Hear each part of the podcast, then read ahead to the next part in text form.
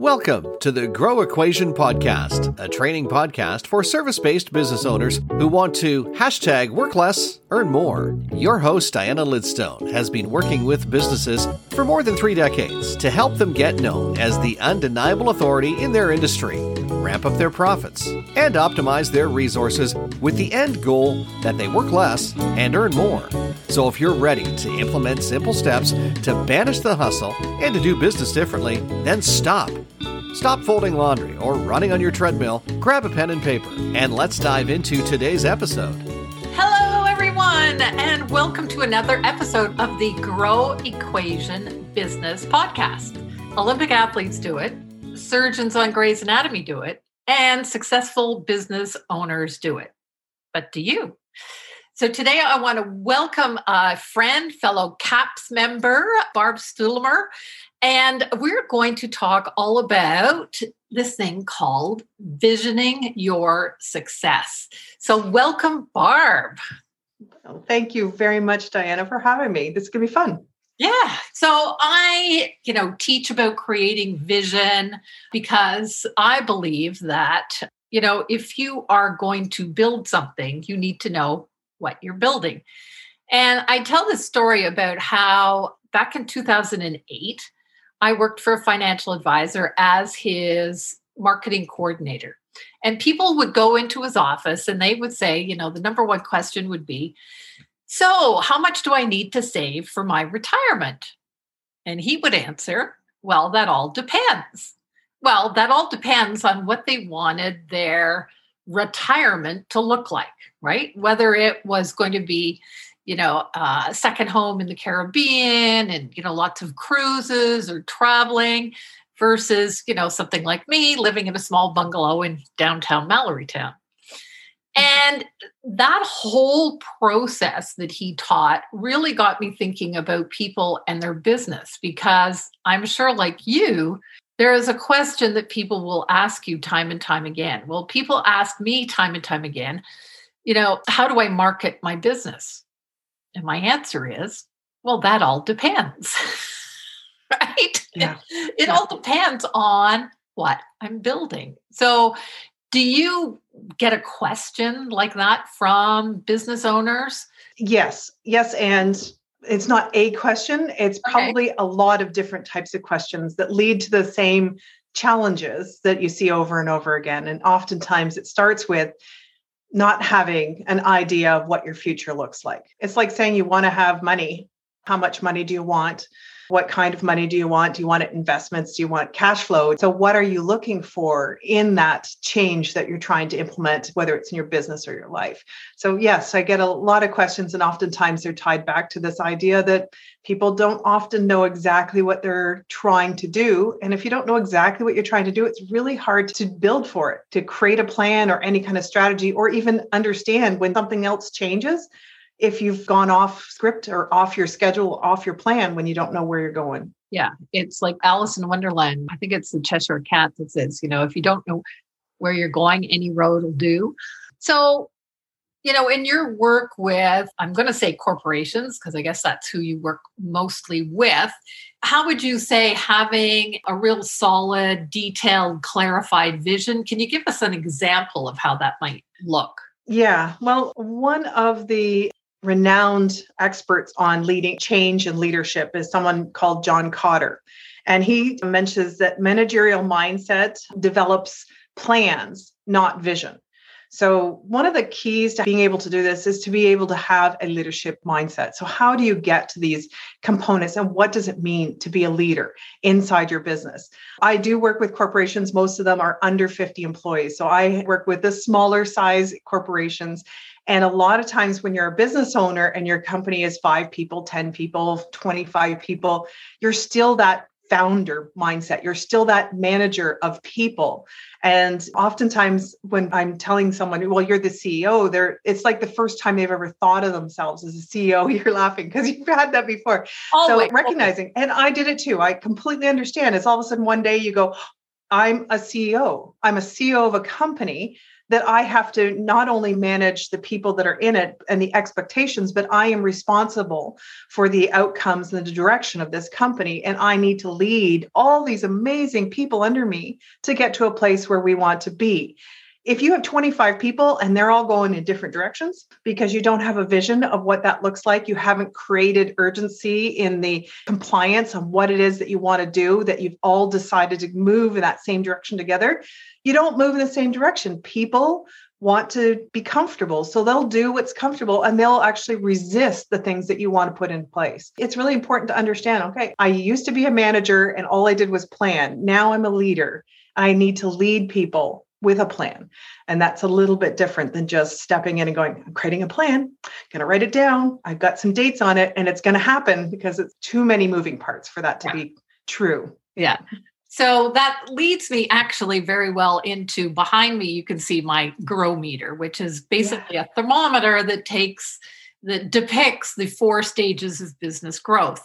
And, you know, I'm picking up on something that you said. And so we all start down here at zero there's no debate about that. We all start there and then we move up slowly like the thermometer rises.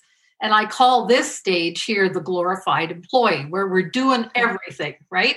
We are the founder, we're the chief cook and bottle washer or chief everything officer. But then as we move up, I say we get to the manager level, you know, you use that word, where we are now starting to make some money and we're starting to realize that in order to have any free time, we need to hire on employees or contractors or whatever team that looks like for you. And then the third stage is what I call CEO. And the CEO stage is where, yes, you are really leading that team, but the caution is you have to be careful that you don't dip back down here and do those daily activities. And for many of my clients, they will recognize I say, put on your CEO hat, literally, because they have to think differently as a CEO of a business, right? And it's a mindset shift, it's a leadership shift. And I think there are a lot of businesses that just never make that shift. And so they get stuck in here somewhere. Would you say you've seen that kind of thing happen before? Well, change is not comfortable. Mm-hmm. And a lot of changes we're excited about. The idea of creating something new, that idea of going somewhere different, the idea of being with someone different or being interacting different or having a different influence. So changes can be exciting or can, and it's usually anxiety building. So yes, as we go through these different challenges, we keep going back to what is comfortable. But the challenge or the goal I would say is to get to a place where the next level is comfortable and then you can look at the next change. So I find that if we're dipping back, if we're going back into this lower level that you have, that's a great descriptor of what is actually kind of happening. If you're dropping down into those levels, it's because you haven't made the level that you're in comfortable yet, meaning that you haven't found what works really well for everyone so that you can continue to manage or continue at the level that you're at. So, one of the things that, you know, when I'm working with CEOs, is I will help them create this vision for their business, you know, maybe three, maybe five years down the road so that they know kind of what they're building.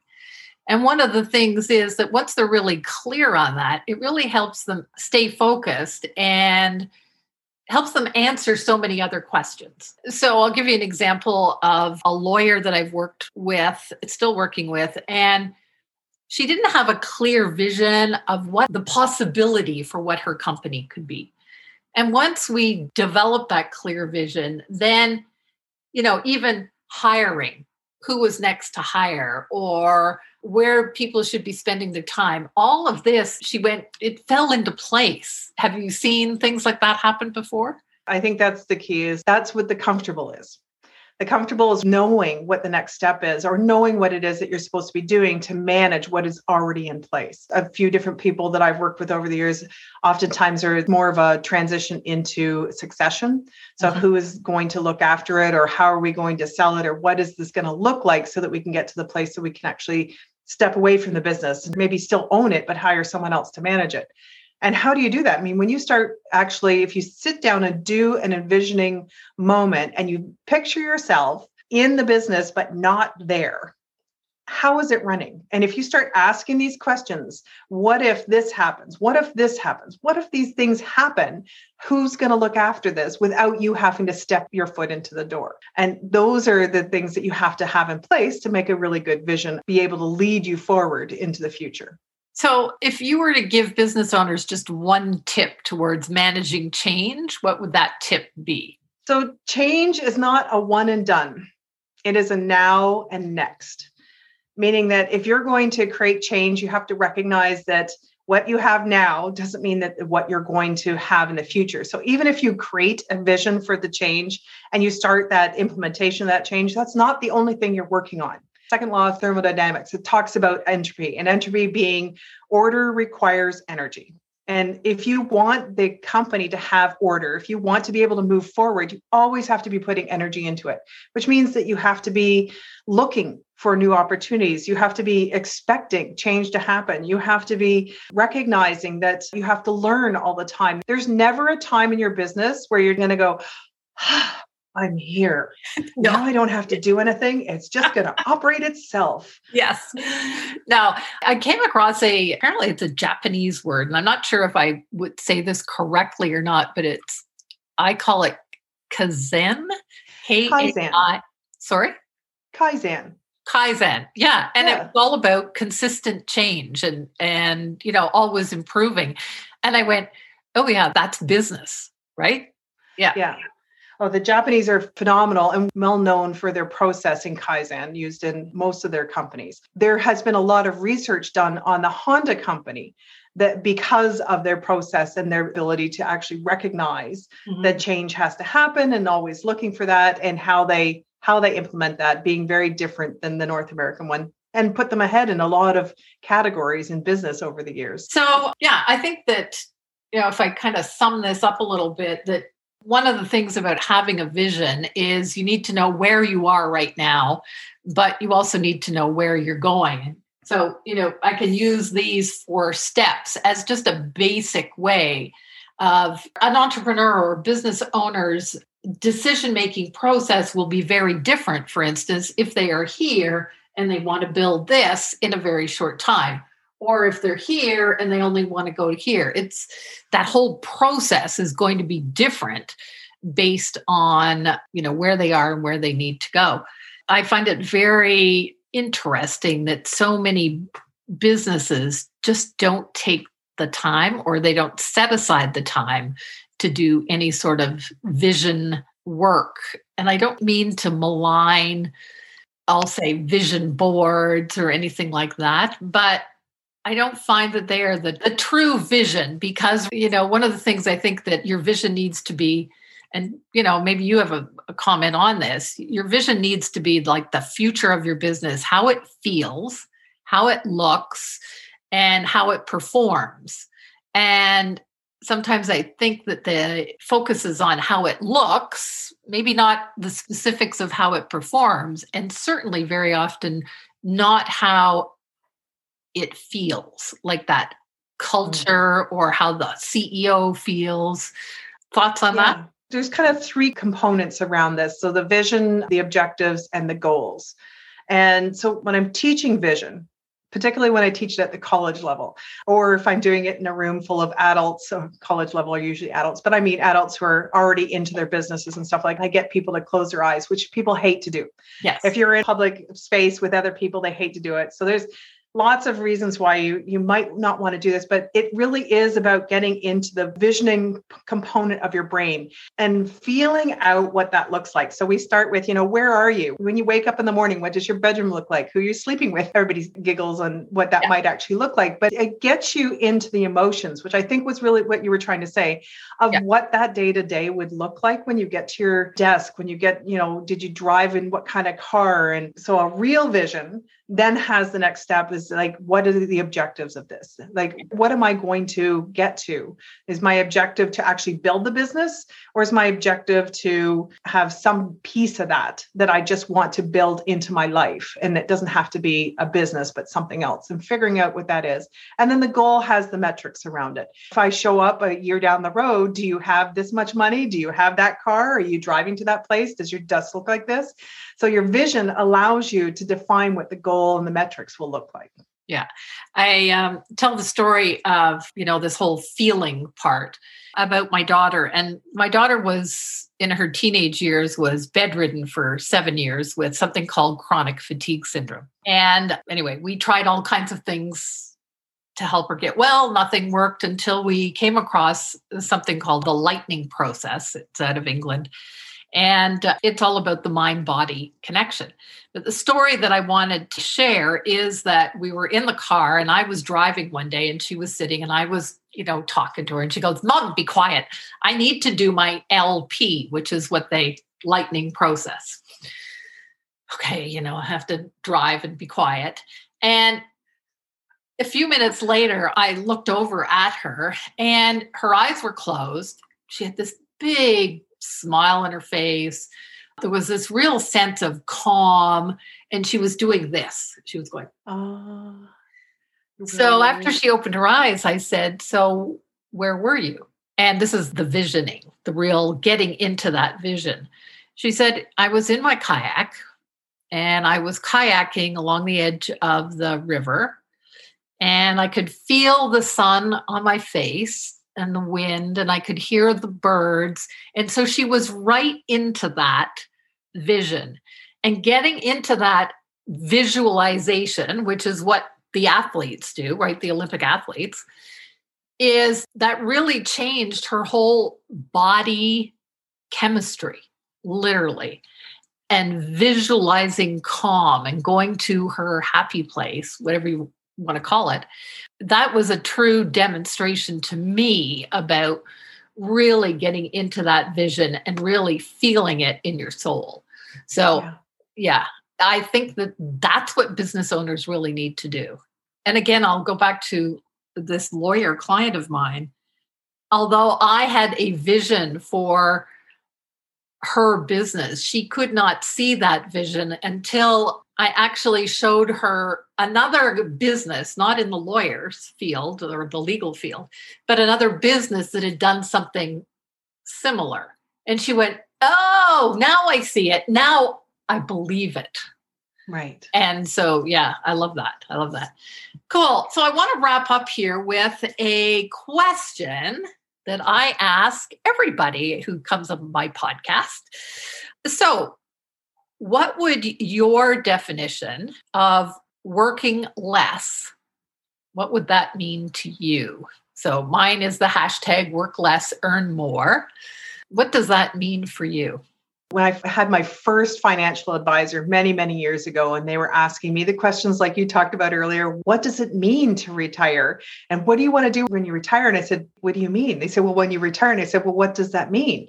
And they said, Well, what does it mean to you? And I said, Well, it doesn't mean anything to me because my work, so working less isn't about doing less, it's about doing more things that I love to do and being able to do it and being happy with it. It's different than just saying, I need to retire. Right. Awesome. I love that answer. I love that answer. Yeah, because it's true. How many people do work that they don't love, or even in their business, their own business that they built, they no longer love it, right? Yeah. yeah. That's the sad part. Well, Barb, I thank you so much for coming on my podcast today. I look forward to maybe, you know, we'll do this another time and we'll talk about maybe wearing the CEO hat. I'd love to have a conversation with you about that. Yes, that'll be good. That'll be good. good. Thank you very much for having me, Diana. I really had fun today. This was good conversation. Good. Thank you so much. And to my listeners, you know, wait until next week and I'll have another episode of the Grow Equation podcast where we talk about business training for entrepreneurs who want to work less, earn more. Thanks so much. Bye for now. Thanks for listening to the Grow Equation Business Training Podcast, where it's all about hashtag work less, earn more. before you go, please take a moment to leave us a review. If you enjoyed this and want more of Diana, you're invited to join her private Facebook community for live trainings, articles, and Q&A.